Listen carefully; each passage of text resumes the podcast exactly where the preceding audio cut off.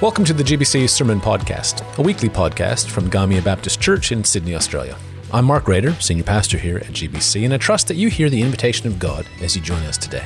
Just a reminder about the Big Three podcast, which kind of goes alongside of these sermons. Each week, we collect questions from our congregations and then answer them in a podcast that goes for about 45 minutes and is released on Wednesdays. We'd really encourage you to have a listen as we go deeper into the issues and topics raised in each week's sermon. We are nearing the end of our series in Revelation 2 and 3 that we've called Seven Letters, Seven Lessons, in which we're seeking to listen to the discipleship lesson that Jesus has for the churches. This week, we turn to the church at Philadelphia, a church that was doing it tough, but to whom Jesus has nothing but good to say. If you have your Bibles with you, you want to turn to Revelation chapter 3. Uh, this is where we're up to. Reminder about the discipleship menus uh, on our website under the Growing tab and look, uh, uh sorry, Next Steps tab and under the Growing uh, section. Uh, you'll have a whole kind of slew of activities that you can attempt to do together so that we can be moving in the same direction. Also, a reminder about the Big Three, our weekly podcast that comes out normally on Wednesdays. This last week was a little bit late, but comes out on Wednesdays. And the QR code code uh, is there behind me. If you want to snap that, take yourself to Slido. Any questions that, um, sorry, was I in your way, Matt? Um, uh, any questions that are raised by the uh, sermon tonight, just kind of drop those into Slido. Uh, and uh, we take uh, questions from our online service, our morning services, and our evening take the big three, and we talk about it. So last week, Jess Baker and Matt and I sat down and had a good conversation, great conversation, actually. Um, Jess is uncertain. I thought it was great. Apparently not. Um, but uh, you can listen to that. They come out on Wednesdays, as I said. Another way for us to engage outside of Sundays with what it is that God's saying to us as a community of faith. So, uh, if, you've, uh, if you've got your Bibles uh, open to chapter 3, we're up to the sixth church uh, that Jesus writes to, uh, and this is um, the sixth letter, and then therefore the sixth discipleship lesson for us to be listening out for. Uh, and as I uh, read through this letter, as I reflected on it, there's a, an, old, an, old, chorus that I learned as a child. Uh, we're not going to sing it because I don't want you to mask up, but feel free to say the words if you know the song. Jesus loves me. This I know, for the Bible tells me so. Little ones to him belong, they are weak, but he is strong. Right? I'm glad I'm not the only one who learned that. I have no idea how young I was when I first learned that song, uh, nor how many times I have sung it or how many times I have heard it sung. But it resonated with what Jesus has to say to the church at Philadelphia. So I want to read this letter to you, uh, see if you can kind of spot some of those little parallels, little places where those, that song and this letter connect. And then I want to share my reflections on it with you. So the angel of the church in Philadelphia write, These are the words of him who is holy and true, who holds the key of David. What he opens, no one can shut, and what he shuts, no one can open. I know your deeds. See, I have placed before you an open door that no one can shut. I know that you have little strength, yet you have kept my word and have not denied my name. I will make those who are of the synagogue of Satan, who claim to be Jews, though they are not, but are liars. I will make them come and fall down at your feet and acknowledge that I have loved you. Since you have kept my command to endure patiently, I will also keep you from the hour of trial that is going to come on the whole world to test the inhabitants of the earth. I am coming soon. Hold on to what you have, so that no one takes your crown. The one who is victorious, I will make a pillar in the temple of my God. Never again will they leave it. I will write on them the name of my God and the name of the city of my God, the new Jerusalem, which is coming down out of heaven from my God, and I will also write on them my new name. Whoever has ears, let them hear what the Spirit says to the churches. Now, you may have heard a couple of like uh, places where that song, that simple little chorus from childhood, um, and, and, and this letter connected, right? There's the reference that Jesus makes to the fact that um, he will make people acknowledge that he has loved them, that he does indeed love the church in Philadelphia. And on top of that, there is the reference to the fact that they have little strength, and that is the strength of Jesus that they are going to be relying upon. Uh, and those are the two kind of places that kind of immediately drew my attention. But it was actually something different that really kind of got me thinking. And it's really the matter of how do you know that Jesus loves you. How do you know? Uh, because uh, there, there, are, there are times and places when it's easier to say that Jesus loves you than others. If you think about that song for a moment, uh, it is good, solid Protestant evangelical theology, isn't it? Because how do we know that Jesus loves us? The Bible tells me so, right? So even when I don't necessarily feel that I am loved, even when I don't necessarily feel the presence of God, I know that there is an objective reality upon which I can build my life, that the Word of God contains truth, and that on that truth I can build my life, as, as we've already sung, right? And so there's something really kind of, there's good theology in that song. Not only the affirmation that Jesus loves us, but that the Bible tells us so. Now, interestingly, in this letter to the church in Philadelphia, the question of how they know Jesus loves them, I think, is, is a little bit tricky to answer. I mean, notice, first of all, that Jesus is going to make their enemies acknowledge that Jesus loves them. Right? Jesus says, I will make your enemies, the ones who are currently, you'd have to say, therefore uncertain of whether Jesus loves the community of faith there. I'm going to make them acknowledge that, yes, I do. You, you hear me? Follow me on that one? So the enemies of this Christian church, the, those who were opposed to them, essentially would look at them and say, No, I don't think Jesus loves you.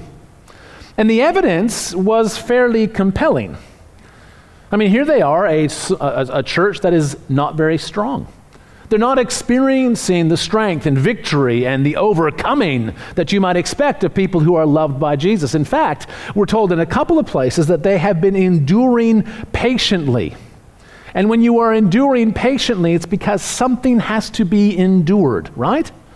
So here's a group of people who are facing opposition, who are facing hardship, who are facing potentially persecution. And when things are hard, how do you know Jesus loves you? Because the evidence when things are hard is that, mm, maybe not. So, how is it that this church in Philadelphia knows that Jesus loves them? Because I find it interesting that Jesus tells them that he will cause their enemies to acknowledge that he has loved them, but he does not remind them that he does. It's as almost as if the people in Philadelphia knew that Jesus loved them. They knew that Jesus loved them. They didn't have to be reminded of that. Even though they were going through a hard time, even though they were facing opposition and, and persecution, they still knew that Jesus loved them. How did they know? How did they know? And I think the clue for us is actually found in the opening of the letter. We haven't actually spent a lot of time in these descriptions, but every letter opens with a description of Jesus, of himself, right? And so if you have a look again in chapter 3, verse 7, and, and, and the description that Jesus uses of himself, he says, These are the words of him who is holy and true, who holds the key of David. What he opens, no one can shut, and what he shuts, no one can open. Now, if you read through all of the little introductions to all of the letters and then looked back in chapter 1, you'd find that nearly all of the references that Jesus uses to describe himself are taken from that initial vision. This one, however, is a little bit different. So if you have your Bibles with you, turn back to Isaiah chapter 22. Because it's actually from Isaiah 22 that Jesus is almost quoting as he describes himself to the church in Philadelphia. And I believe that it holds for us the clue for how the church in Philadelphia knew that Jesus loved them, and therefore a fairly important lesson for us. All right, Isaiah chapter 22. And if you have a look in verse 22 of chapter 22, you will read these words I will place on his shoulder the key to the house of David. What he opens, no one can shut, and what he shuts, no one can open. So there it is. That's the passage that Jesus is quoting from Isaiah chapter 22. But to understand what that means, we need to look at the entire oracle, the, the, the prophecy that this is a part of. So, in Isaiah chapter 22, let's look at verse 15, where this begins. This is what the Lord, the Lord Almighty says Go say to this steward, to Shebna, the palace administrator, What are you doing here? And who gave you permission to cut out a grave for yourself here, hewing your grave on the height and chiseling your resting place in the rock? Beware. The Lord is about to take firm hold of you and hurl you away, you mighty man.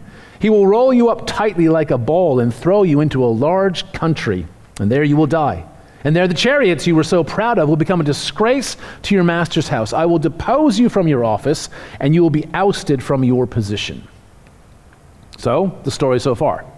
There's a palace administrator, obviously a very powerful person uh, in the, uh, the monarchy, whose name is Shebna, and he has basically been using his power and authority to make himself look good.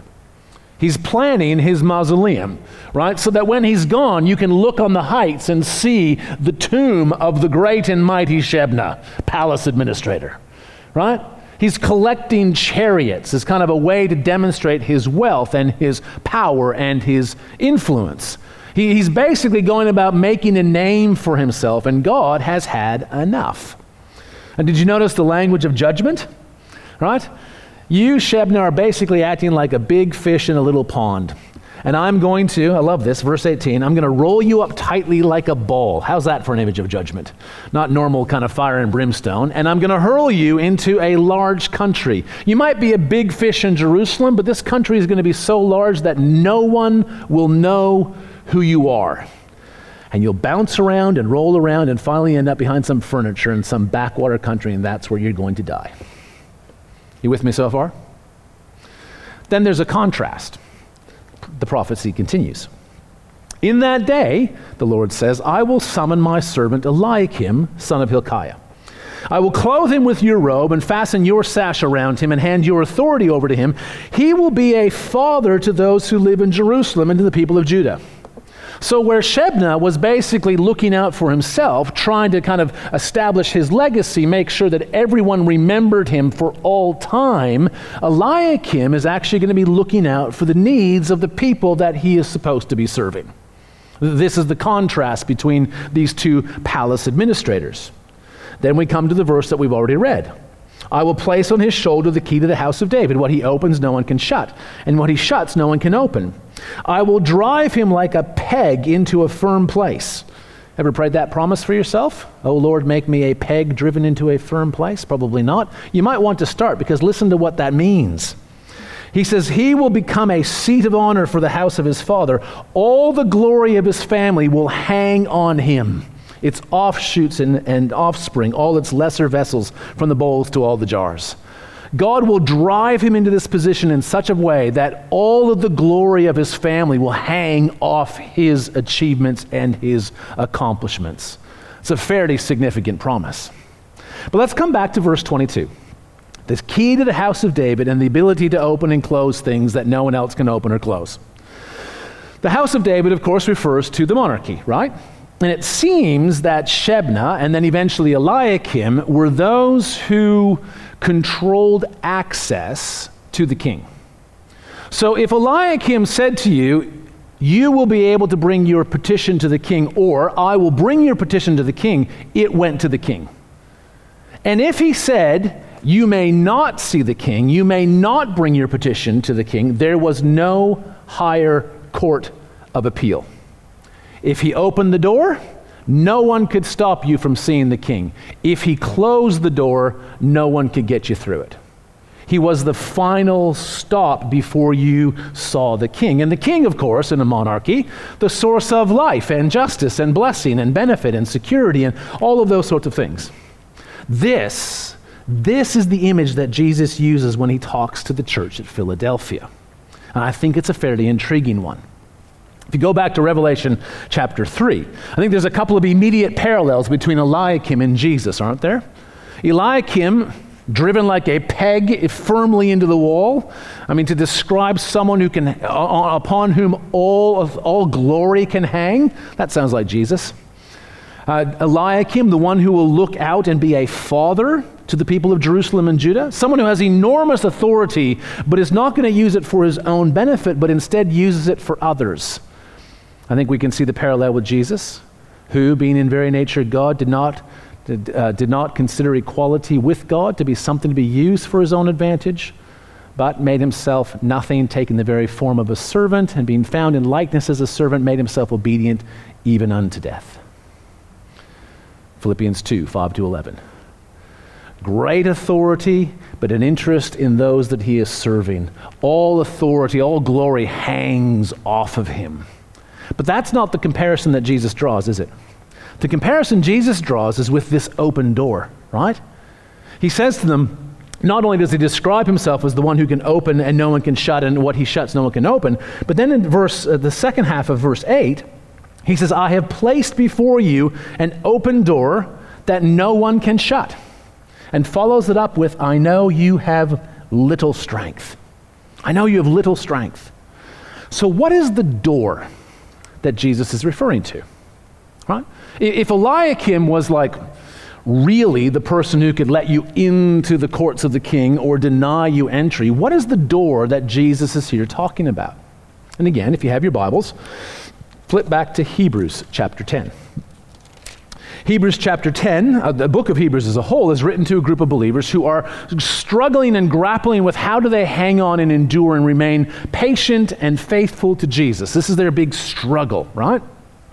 And uh, in chapter 10, a fair way into his argument about how great Jesus is and all that Jesus has done, chapter 10 of Hebrews, verse 19, says this Therefore, brothers and sisters, since we have confidence to enter the most holy place by the blood of Jesus, by a new and living way opened for us through the curtain that is his body, and since we have a great priest over the house of God, let us draw near to God with a sincere heart and with the full assurance that faith brings. The door that Jesus is referring to is the door into the presence of God. Now, you might think, you know, you'd be, you'd forgiven, you'd be forgiven to think this, that when you enter into the presence of God, that's an opportunity for worship. That's certainly true, never inappropriate in the presence of God to declare his glory and greatness and all those sorts of things. But in the book of Hebrews, it's not a worship experience that Jesus has opened the way for. In the book of Hebrews, the reason why Jesus has opened this living way into the most holy place is so that those who are struggling to hang on might enter into the presence of God Himself and receive what they need to continue. Revelation chapter 3 to a church that is struggling to endure a church that is finding that there is a, a, a, a, suffering that they must patiently go through. A church that is weak. A church that has enemies. Enemies who say, You are not loved by Jesus. This church seems to know that they are loved by Jesus. And how do they know that? Because Jesus has opened a door so that they can access everything that they need to endure. If you kind of move through the letter at verse 10, it says, uh, Jesus says, Since you've kept my command to endure patiently, I will also keep you from the hour of trial that is going to come upon the whole world to test the inhabitants of the earth. And, and the little descriptor, inhabitants of the earth, is actually kind of, um, it's not code, but it's a technical term to describe a particular group of people in the, in, in, in, in, in the world. If you have your Bibles, flick ahead to chapter 13 of Revelation. Chapter 13, verse 8. So uh, the, the, the phrase inhabitants of the earth is used multiple times in Revelation, but here's perhaps the clearest example of who this group of people are. Verse 8 of chapter 13. All inhabitants of the earth, there's that phrase, will worship the beast. All, you say? Not quite. All whose names have not been written in the Lamb's book of life. As far as the book of Revelation is concerned, there are two groups of people. There are those whose names have been written in the Lamb's book of life, and there is everybody else, the inhabitants of the earth. And the book of Revelation talks about a coming judgment that will come upon the inhabitants of the earth. Those who have placed their faith and their trust and their hope and their security and their assurance and their confidence in the worldly institutions around them rather than in Jesus. And when that judgment comes, it will have devastating consequences for the world. And Jesus promises the church in Philadelphia that I will keep you in the midst of that tribulation. Again, one last passage John chapter 17. In John chapter 17, Jesus is praying for his disciples. Uh, and uh, in the midst of this prayer, he has these words to say. Chapter 17 of John's Gospel, verse 15. He says, My prayer is not that you, Father, take them, my disciples, out of the world, but that you protect them from the evil one. My prayer, Jesus says, is not that you take them out, not that you remove them from the trouble and the hardship, not that you make it easy for them. My prayer is that in the midst of the difficulty that you will protect them. And the Greek word that's translated as protect in John chapter 17 verse 15 is the same word that's found in Revelation 3 verse 10 when Jesus says, "I will keep you. I will keep you in the hour." The tribulation will come. You will experience it. It will be a crisis, and I will protect you. The church in Philadelphia, I think, knew that Jesus loved them because he had provided all that they needed to endure. That's how they knew that Jesus loved them. And that then is the, shall I say, the discipleship truth of this letter. How do we know that Jesus loves us? Well, the Bible tells us so. That's one good indicator. But we also know that Jesus loves us because he has opened the same door for us. He has opened the same door for us. And it is a door that can never be closed to us. Jesus has opened it. No one can shut it. It's as if he has torn it off its hinges so that it can't ever be closed again. He has made a way into the presence of God. That's the discipleship truth. Here's the discipleship lesson. If Jesus demonstrates his love for us by tearing the door out of the frame so that we can always, always, always go to our Heavenly Father to receive all that we need, the discipleship lesson is don't stay in the foyer. Because when you are in the foyer, when you're kind of hanging around in the lobby, things are just really hard. And all you can see is the, is, the, is the persecution and the opposition and the hardship and the loss and the frustration and the disappointment and the regret and the need and the struggle. That's all you have. And there's an open door leading to the Father. The discipleship lesson to the book uh, from, from the church at Philadelphia is don't live your life in the lobby when the door is open to your heavenly Father. At any point in time, at any point in time, you can go to the presence of our Heavenly Father and ask in Jesus' name because Jesus has torn the door off. And it's Jesus who has invited us in through that new and living way. And we know that the Father will do what the Son asks because the Father loves the Son and the Son does the will of the Father. And when we come in Jesus' name, we can ask for whatever we need. Heavenly Father, I need wisdom. I need wisdom. I need discernment to be able to figure out what's happening. I need courage. Heavenly Father, would you grant to me the clarity to understand the call that you have given to me? Would you fill me again with your enabling Holy Spirit? Would you grant to me the gifts and the abilities that I need, a sense of call to step faithfully into all that you have invited me into? Would you grant to me your compassion for those in my life who are just uh, unlovable? Would you help me to see them with your eyes? Would you grant to me your love, your kindness, the fruit of your spirit, patience, and self control? Would you work in my life to transform me? Would you give me eyes to see the opportunities that are there before me? Get, grant me the words to speak. Would you fill me with your strength, for I am weak? This is the opportunity that lies before every single one of us. To a church, to a church that was struggling in the eyes of the world, to a group of believers who from the outside were not loved by Jesus at all.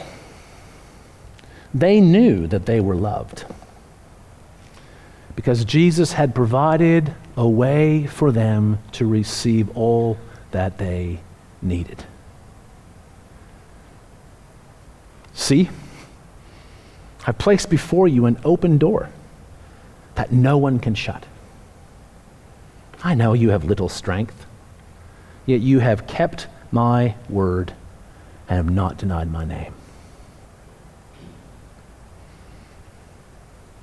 Don't live in the lobby. Life is hard in the lobby, but there's a really big, gaping door. It's not going to slam shut on you. You don't need a swipe card for it. It's just open. Go through. Ask your Heavenly Father for what you need. Because this is the discipleship lesson from the church in Philadelphia.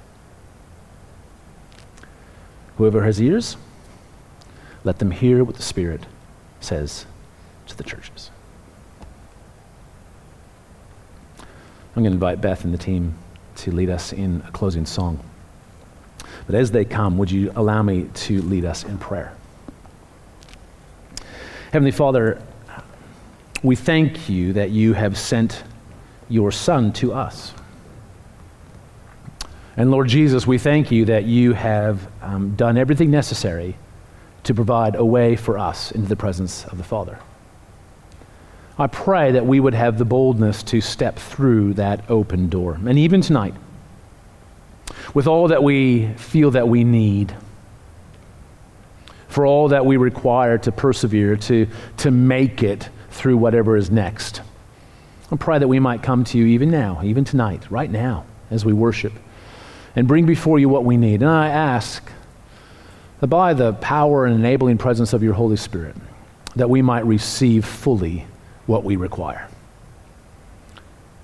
We thank you that we can turn to your word and know that you love us. We thank you that we can approach you and know that you love us. And I thank you that for many of us, we have experienced that love personally, relationally, where we have uh, recognized your forgiveness, where we have been aware of your kindness, where we have had prayers answered, where we have had an experience that is undeniably you.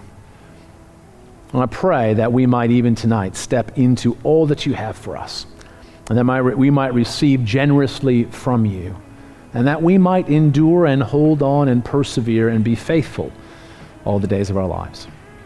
For we ask this in Jesus' name. Amen.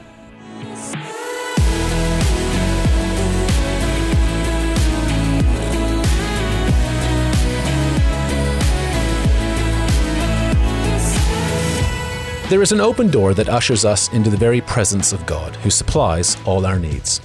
If you are, like the church at Philadelphia, finding following Jesus tough, don't stay in the foyer, but enter through the door that no one can shut. Thanks so much for joining us again this week, and remember that you can find our discipleship menu for this series, a set of simple exercises designed to help you internalize these messages, on our website under the Next Steps and Growing tabs. Join us as we seek to follow Jesus together. We'd also love for you to join us for our online services on Sunday at gbconline.org.au, 9:30 Australian Eastern Time, or you can visit our website for service times on site. Our website, gymeabaptist.org.au. Hope to see you again soon, and until then, God bless.